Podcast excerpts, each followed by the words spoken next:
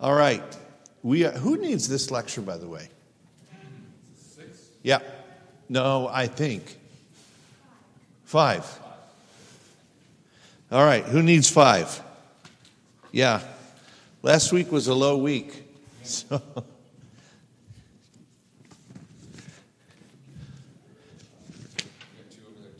Yep.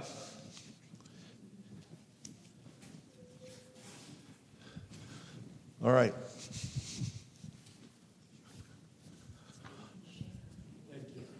Oh, we've got enough.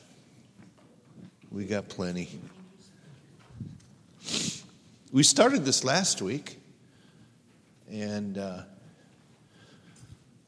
and so what we're looking at here, this is, as I've read, read this part of Mark, it seems to me this is about the distinguishing marks of disciples. What is it that marks us out? And um, here's what we've seen so far. We've looked at the fact that um,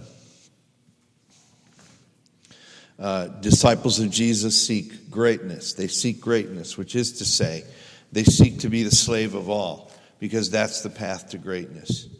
Uh, we looked at the fact that disciples of Jesus must be inclusive, not exclusive. Uh, you remember uh, one of the disciples said, Hey, there was a guy casting out demons in, in your name, and you know, we were kind of ticked because he doesn't follow us. And Jesus said, Well, if he's for us, he's not against us. So, and what we saw there was that um, because of Jesus, they're doing that. Because you belong to Jesus, you should be accepted. Uh, disciples of Jesus have to deal with sin. That is, they're not going to cause a young believer to stumble, and they're going to be ruthless with sin in their own lives. And then we looked at 10, 1 through 12. Um, disciples of Jesus must practice marital fidelity. And the reason why I put the accent there, because I think that's where the accent is, we tend to go to these passages like Mark 10 and say, look, Mark doesn't have an exception, so there's no reason for divorce and remarriage. And someone says, well, if you look at Matthew, there are two exceptions, or um, one exception there.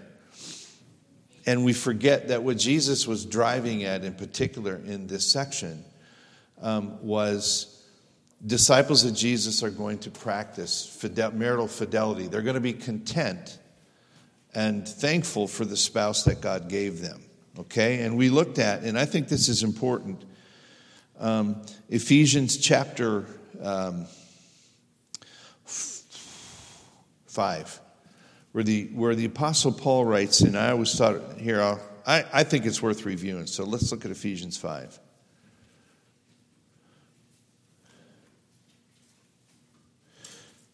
I think this is a key. Um,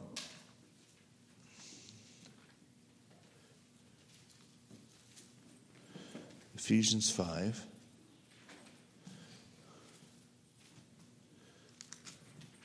Remember what I told you earlier that when you're speaking, all the books of the Bible jump. They're not in the order that they normally are. Ephesians 5. Now, notice what he says here. But sexual immorality and all impurity or covetousness must must not even be named among you, as is proper among saints. Let there be no filthiness, nor foolish talk, nor crude joking, which are out of place, but instead let there be thanksgiving. And I said, I've always wondered about that and did some study, and a friend of mine pointed something out, and that is simply this if you're not thankful for your spouse or you're not thankful for your singleness, it'll lead to sexual immorality. Thanksgiving is the is uh, in part, Thanksgiving is at the root of purity, sexual purity. And you'll notice, for example, in Romans 1, that it says that those that God gives over to their impurity are those who um, neither um, honor God nor thank Him. That Thanksgiving leads to this kind of darkness. And so I think that a, a, a um, mark of a disciple of Jesus is that they have contentment in marriage. They're grateful, they're thankful, they're content in their marriage and with their spouse. Fidelity grows out of that. And so, disciples of Jesus are known as those, uh, are, are characterized by marital fidelity. Okay, so that's how far we got. Now we're looking at Mark 10, 13 through 16. Okay? Someone read that for us. Mark 10, 13 through 16. And they were bringing children to him, that he might touch them, and the disciples rebuked them. But when Jesus saw it, he was indignant and said to them, Let the children come to me. Do not hinder them, for to such belongs the kingdom of God. Truly I say to you, whoever does not receive the kingdom of God like a child shall not enter it. And he took them in his arms and blessed them. Okay, now here's there are two main points here, but I want us to look at this a little bit. Notice this Jesus loves children. Okay? Jesus loves children. The disciples probably thought that Jesus was too busy or too important for children, and he says he's not. And he's indign- indignant with those actions because Jesus actually loves children. Now, you know what that tells me? Jesus isn't indifferent. Jesus is not indifferent to the struggles and the heartaches that children have. Okay? Have you, thought, have you ever thought that thought? Jesus is not indifferent to the feelings and struggles of children. He's concerned about children. Um, he wants children to come to him. Um, and you know, we really love our children, but we ought to think this thought Jesus loves our children even more than we do. Now, you know, there's not a lot of space given to this aspect of Jesus, but there's enough to tell us that Jesus loves children, right? And what's fascinating to me is that children like Jesus, they, they were attracted to Jesus. And, and I remember se- several years ago, probably when I was a dad, well, I still am a dad, but when my kids were younger, I think this struck me, and that is um, do I love my children like Jesus loves them? Am I child friendly? And, and am I child friendly to other children? Okay? Am I the kind of person that children are attracted to? Which, like Jesus was. The kids love Jesus. Um, and so um, that, that really struck me. Um, Children are unafraid of Jesus. Um, children are attracted to Jesus. Is that, the, is that the same thing that's true of me? That struck me so much that um, I want to be, okay, I want to be the kind of person that talks to children, um, that, that interacts with them. Um, in fact, my goal as a pastor is that when I walk into a room full of kids, the kids will go, Pastor Tim and they'll, they'll be attracted to me, okay? Uh, I think that's important because that's the way Jesus was, right? That's the way Jesus was. Um, um, well, what does that mean? It means I have to have a tender heart towards children. Uh, we have to have time for children. We have to enjoy our time with children, right? Not, not think of it as wasted time. Um, I think all those things are true. And, and because of these passages, I've come to respect a great deal people who minister to children. Okay?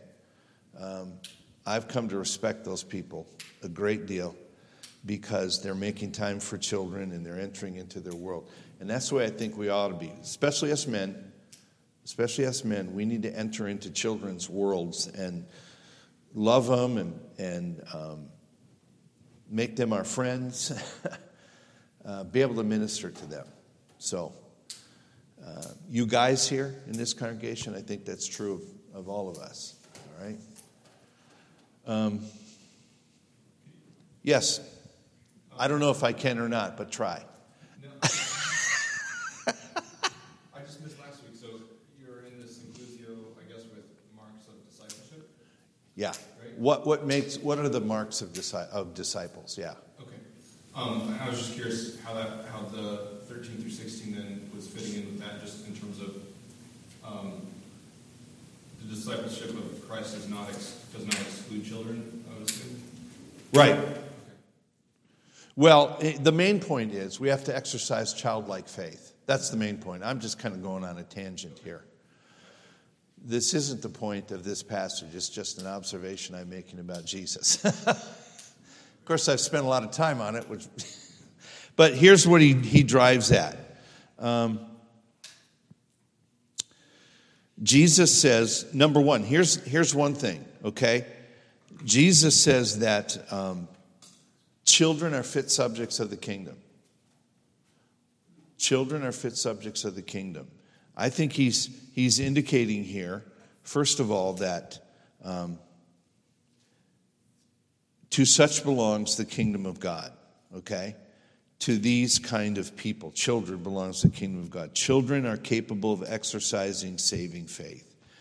Now, I used to be I used to be of the persuasion that you shouldn't you shouldn't to me to I think scripturally baptism is a, a river that once you cross it's, it's crossing a Rubicon as, as it were. When you're baptized, you are saying clearly that you are a disciple of Jesus, that you're willing to do whatever it takes to follow Jesus. That's what I think baptism says.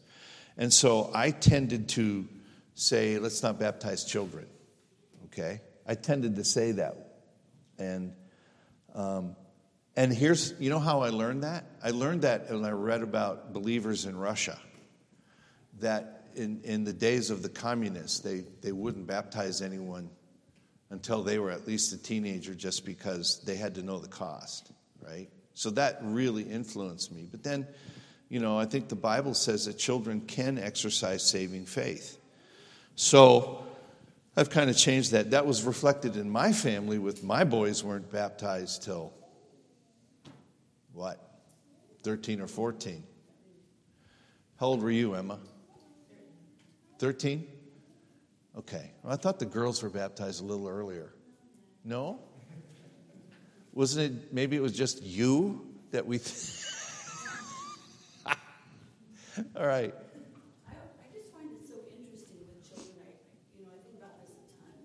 Mm-hmm. And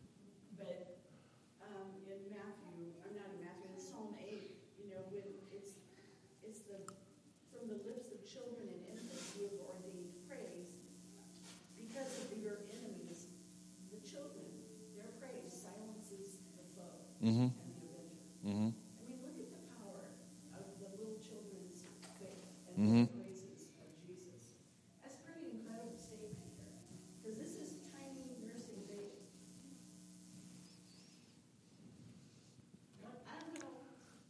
telling you. What, what are you telling me, honey? Children are super important. Yeah. Yeah. So I think Jesus indicates here, children, these such, the kingdom is made of such as these. Okay, but then he makes the point that um,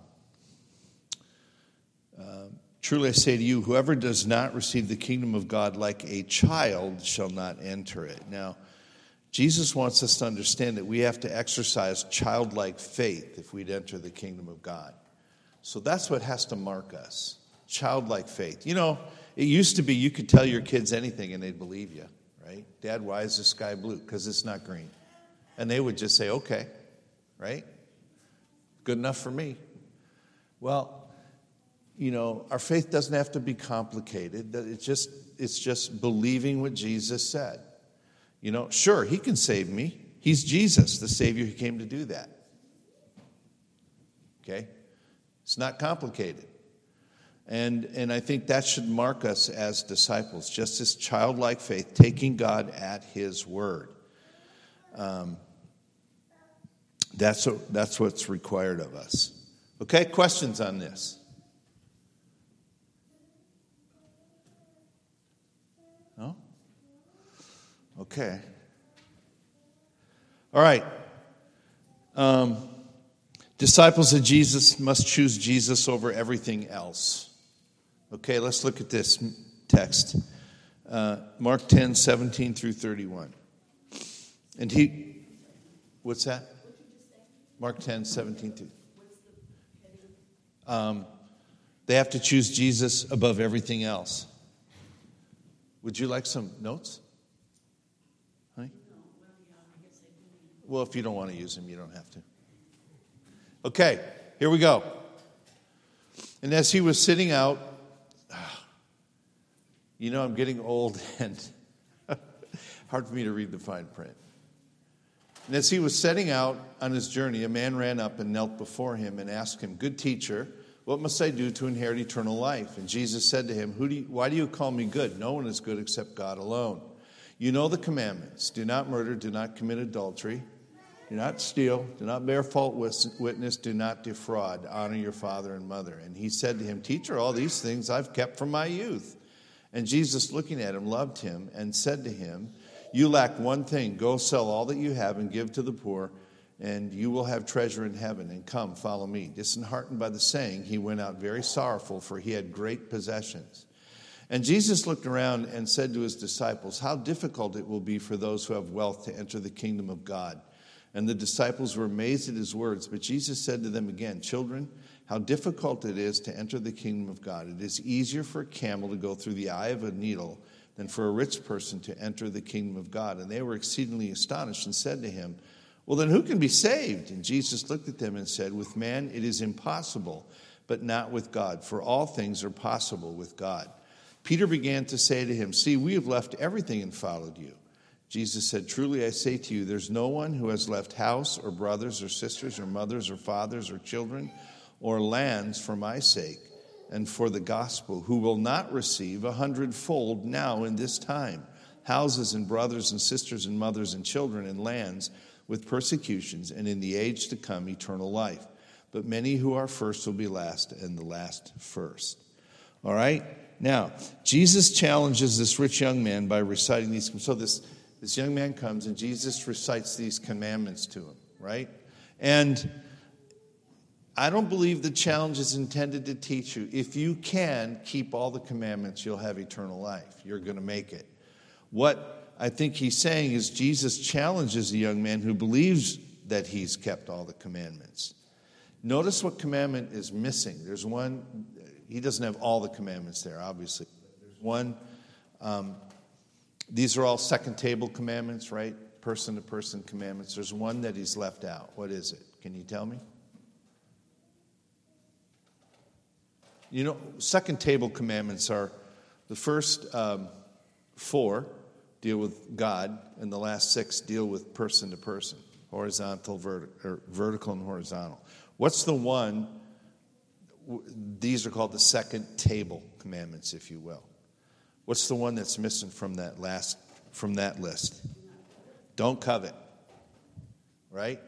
Don't covet. And um, has the young man kept the commandments of God? He thinks he's done it. He says, Yeah, yeah, yeah, okay. Jesus said, This is what you need to do. He goes, Yeah, yeah, I've done all that. Right? So then Jesus says, All right, sell everything, follow me. And what does he do? He walks away. He's sad because he has lots of possessions and he doesn't want to sell them. And what the what Jesus is pointing out is he has a covetous heart. Now, you know what? You know, I found if you look in Luke um, 12, the story of the man who says, um, I got all this wealth, I need to build bigger barns, and then he dies, right? What's interesting about that is Jesus is making the point that he's covetous. He's, he's guilty of coveting. You say, wait a minute, he's not coveting anything else. No, but he's, this is what I, I want, this is what I have, okay? And um, Jesus is making the point that when that's what we want, that's what we're after, then we're guilty of coveting, okay? Um, what's interesting here is Jesus doesn't immediately, this is, this is bad evangelism here, right? I want to follow you. Now, when someone says, Yeah, I want to follow Jesus, what do we say? Okay, let's get it done. But that's not what Jesus does here, right? He says, Okay, let's, wait a minute, let's talk for a few minutes here, all right? But what's the point that's happening here? And that is, he can't earn anything from God. He's not going to earn anything from God. But the point is, if you want to follow Jesus, he has to be it. You, nothing else matters but Jesus. There's absolutely nothing else that matters but Jesus. Do you remember the Syrophoenician woman that we met earlier? Remember where she says, um, "My daughter, could you heal my daughter?" And he says, "Look, I've come for the children of Israel. You know, um, um, oh, how does, oh, what? My mind's blank now. Um, the crumbs, right. You, you, you, you, the dogs eat the crumbs. Thank you, Caleb. And she says, Fine, whatever you can give me, I'll take it. Remember, she's the one who's saying, I'll just take crumbs. You're my only hope. This is what Jesus is driving at. You got to want Christ more than anything. He's got to want Christ more than his possessions. He can't stand to be without Jesus. He's got, okay, if that's what it takes, I, I want you above all else, but that's not the case. And he says it's easier for a camel to go through the eye of a needle than for a rich man to be saved. Now, now look, some people, in order to avoid the really, I mean, that's pretty powerful statement, isn't it? And some people trying to avoid that have said, well, you know that there is a gate. There is a gate in the walls of Jerusalem called Eye of the Needle. And camels had to, had to get on their knees and go through that, right? That's not what Jesus is talking about here. He's talking about the sheer impossibility of it all, right? Um, it shows the power of possessions over us. It shows the power of possessions. Um, he would rather have his possessions than what Jesus had to offer. Okay, he would rather have his possessions than what Jesus had to offer. Um, yeah, Caleb?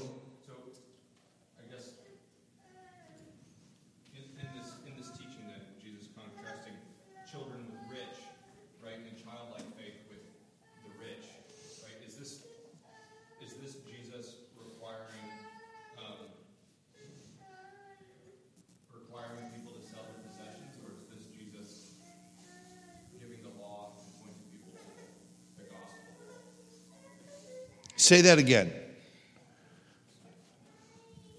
Yeah, when you can.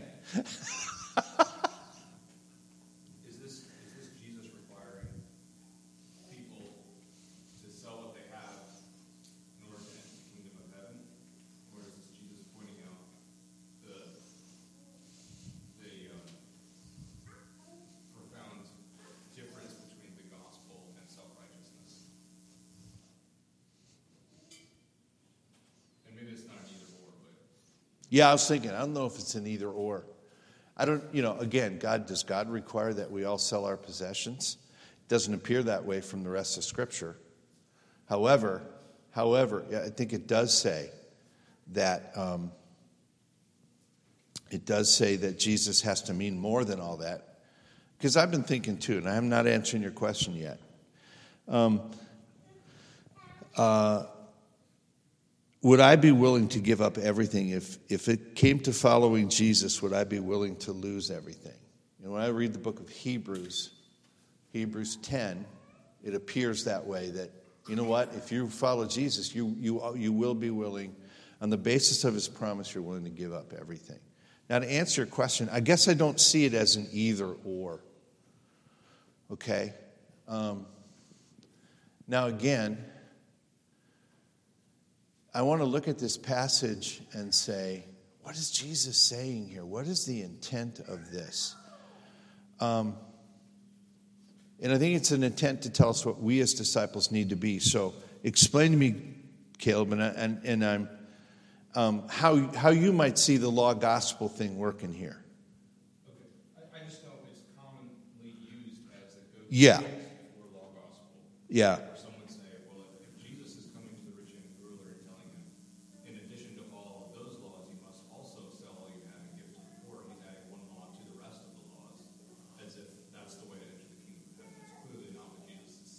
Right. He's, he's pointing him to the fact that though you think you've kept all these things, yet your heart remains apart from me. Therefore, you need to humble yourself like a child. Right? Yeah. Yep. Yep.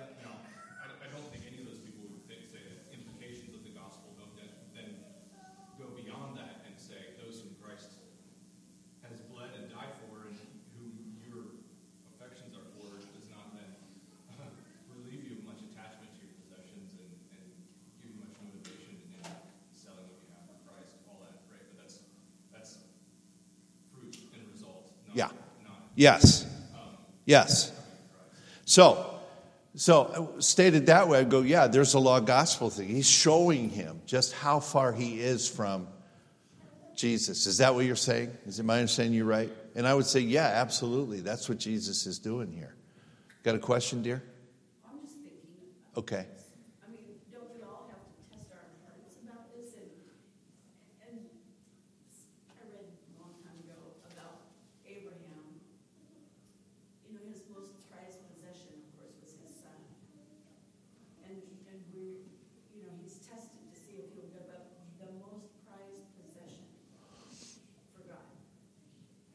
Yeah. And in, in winning that battle, you know, he still had all his possessions, but they didn't own him. Like he, they didn't, Yeah, they didn't own him. I like that phrase. yeah, I don't know how else to put it, but is that kind of what you're talking about, Caleb? I don't know. Yeah, I think, you know, Caleb is saying that, so he, he says, okay, sell all your possessions. This is, this is the law. Don't covet, right? And it's showing that how far he is from Jesus in that, ah, I don't want to do that. He's turning away from the, the one thing that would, you know, Yeah, I know, yeah, so, yeah. It's the testing. So, yeah.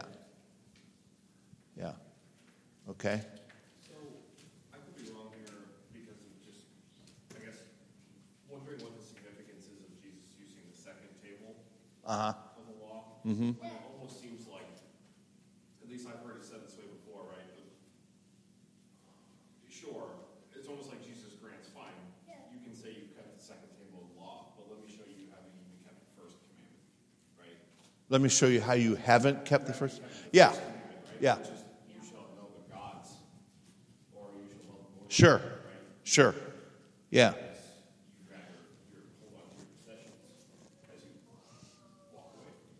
Yeah. I think that's legitimate. Let me tell you how my, my approach is here, guys, and that is we, we, look, at, uh, we look at this passage and we want to fit it all neatly into this thing. Is he, is he really going after the second table or is he really talking about the first table? Well, yeah. Yeah, but I don't know that, that um, okay? I want to stay clear to the intention of the author. Uh, what is he intending to communicate? And so, what, what you guys are talking about here, which is not wrong, okay, please don't misunderstand. Well, now we're talking systematic theology, all right? And that's drawn from here, and we compare passages and we put it up here. But I think part of the problem that we have is we want to take every passage and make it fit nicely theologically and say, well, yeah, but you know, we know that he's only dealing like with the second table. So what happens to the first table now? What's going on? I mean, aren't all the Ten Commandments? I, I mean, what's going on here? Well, yeah, it could be the first table. He's saying, well, um, you know, you just don't love God like you should. You're not seeking God. You've got something in the place of God. Yeah, that's legitimate. I, I think you could say that. But I don't know that, in that at that moment that's what Jesus is driving at. Am I making sense here? So that the intention is do you want Jesus or not? How badly? How badly do you see he's your only hope? I think that's the main point. And then later we can talk about some of these other things, okay? Which is not to say that it's wrong to bring those things up. It's just to say, be careful that we don't say, well, that can't be right because you're ignoring the first table. Well, The law is one. He who one point is guilty. yep, you're guilty, period. Yeah, I mean, parsing only goes so far to help you see certain things. Yeah, yeah. So look, I'm, I'm not saying, I'm not using this as an attack on, on what, what was been said here, but um, those are things that we can put together and say, aha, here's what's happening. Here's what we can see clearly um, as we move from here to here. Uh, and maybe I'm a little bit of a fanatic about this. Um, um, so, now, here's the point. What, is, what does Peter say in response to all this? By the way, Jesus wasn't thinking of the state of Ohio when he made this statement. Anybody know what I'm talking about here? You know what the motto of our state is? With all things, God is possible. Did you know that? Anybody know that? Am I the only one who knows that? so, anyway. So Jesus is Jesus is essentially saying, um, they're going, well, who can be saved? And Jesus says, well, with God, all, with man, it's impossible. With God, all things are possible. I mean, it's going to take the supernatural working of God in order for a person to come to Jesus, especially a rich person. Now, again, when you read the, the Gospels, um, you get this idea that there are, remember in Matthew, in Matthew, the Sermon on the Mount, Jesus says, um, you either serve God or you serve money. And what's interesting about that is he seems to be saying there's a rival God. This is how powerful money and possessions can be. It's a rival God. Right? It is it can take you and it can possess you. I like what you said, Beck. It's not what you possess, it's whether it possesses you. And and and the the Jesus seems to make this point in Matthew at least that that riches are a rival God calling for your allegiance and your worship and your attention. And it seems to me that that's a very, very, very powerful competitor to, um, to Jesus, all right? And we see that again here. Uh, so, so it takes the work of God. It does, okay? Um, now, we could go on now, and, and I'm tempted to, but you do this on your own. Speculate or think about or meditate on why is it so hard for rich people to come to Jesus? We won't go into that now. But how does Peter respond? Look at what Peter says in response to all this. What does he say?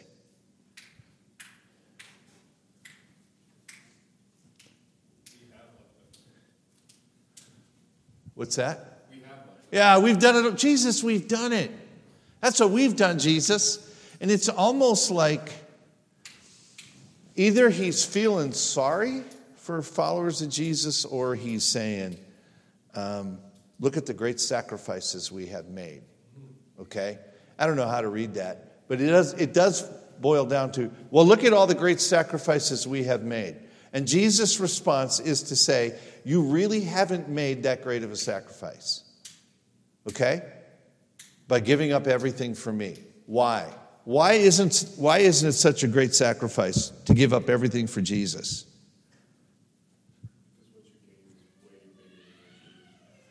What you gain is way bigger. Gain in, by the way, notice, gain in this life. Right? Gain in this life. What do we gain in this life? Yeah, you got you got a bigger family than than you ever had before. And you have more possessions than you had before, right? Because we're all, you know, if, if we're truly following Jesus, we're going to say, you know, hey, come to my house, right? Be a part of us. Um,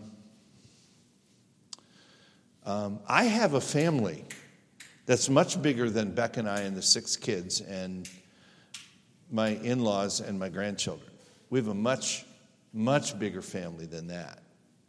We have, um, boy, um, I can think of sons and daughters in the faith that I have that are very dear to me, okay? And just look at all that we gain, right? So I think of uh, Pam. Pam's a single woman in our family. She's kind of like, she's kind of like the Emma, the second mom, right? Right?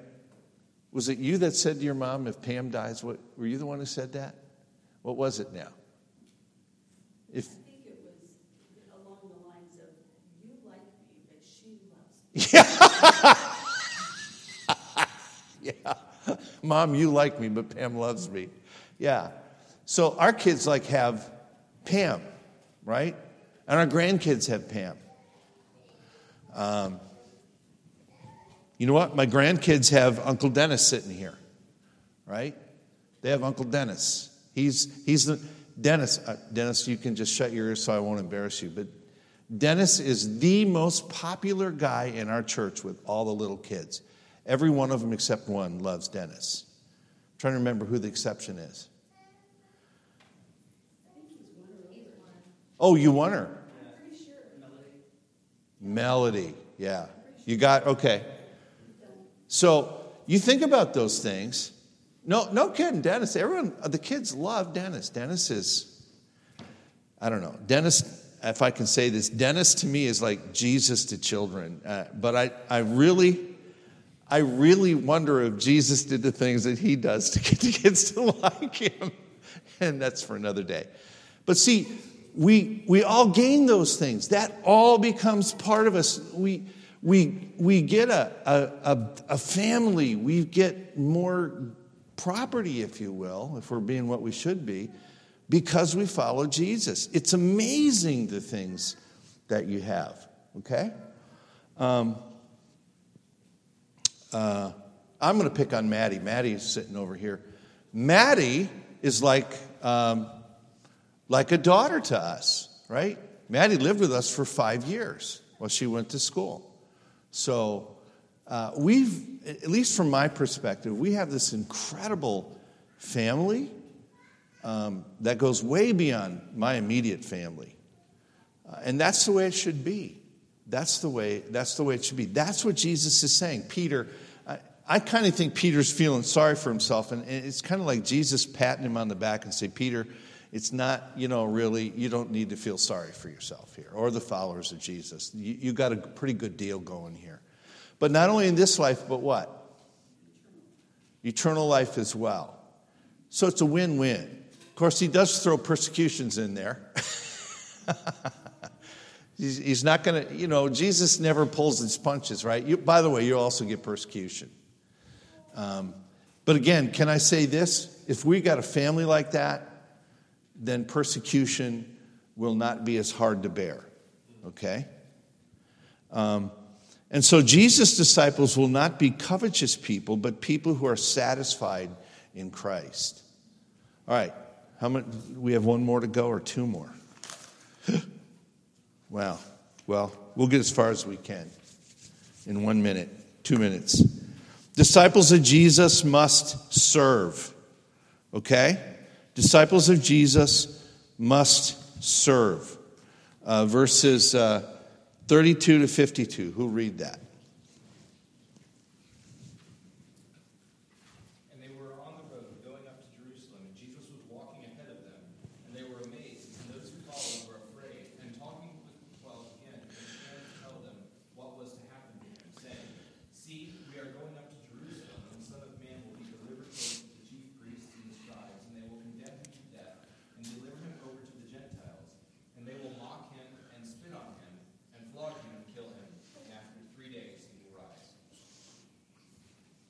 All the way through 52.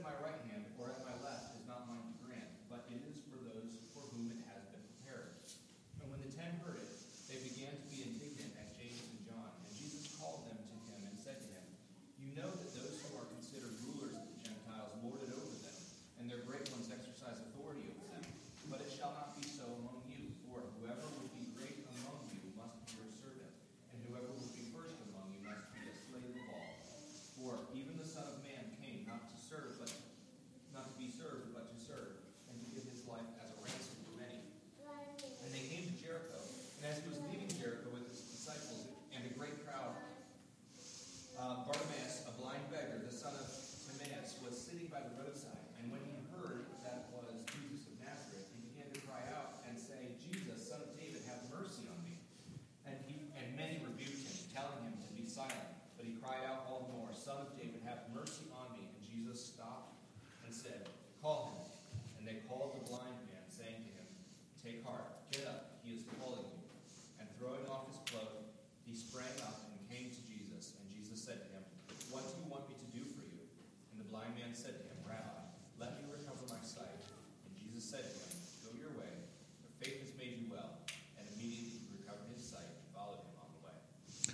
All right, that's all we have time for.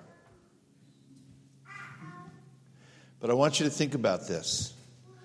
I want you to think about what Jesus says is the mark of discipleship here. But I also want you to think about, because I've included it here, how in the world does healing this blind man fit with what he just talked about?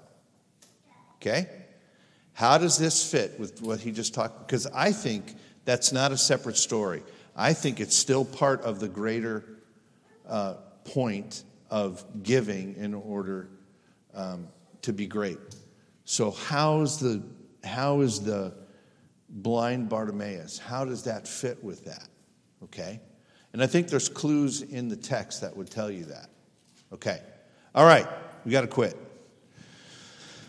Um, so we'll finish that up and maybe dive into the next. Yeah, we'll have to dive into the next one um, about Jesus and what he reveals. Okay, very good. Uh, questions? If you think any questions, write them down. We'll talk about it next week then. Okay? All right. Well, let's pray. Again, Father, we're thankful for your word. We're thankful for how it. Um, how it comes to us, how it, it's living and active, how it brings conviction and life, um, understanding, all of these things that we need. Lord, your word accomplishes all that. So we're thankful for that and thank you for it. Help us now as we enter into worship uh, to love you by listening and by singing and by giving and by participating. We pray, Lord, that in all of this your name would be honored and glorified in Jesus' name. Amen.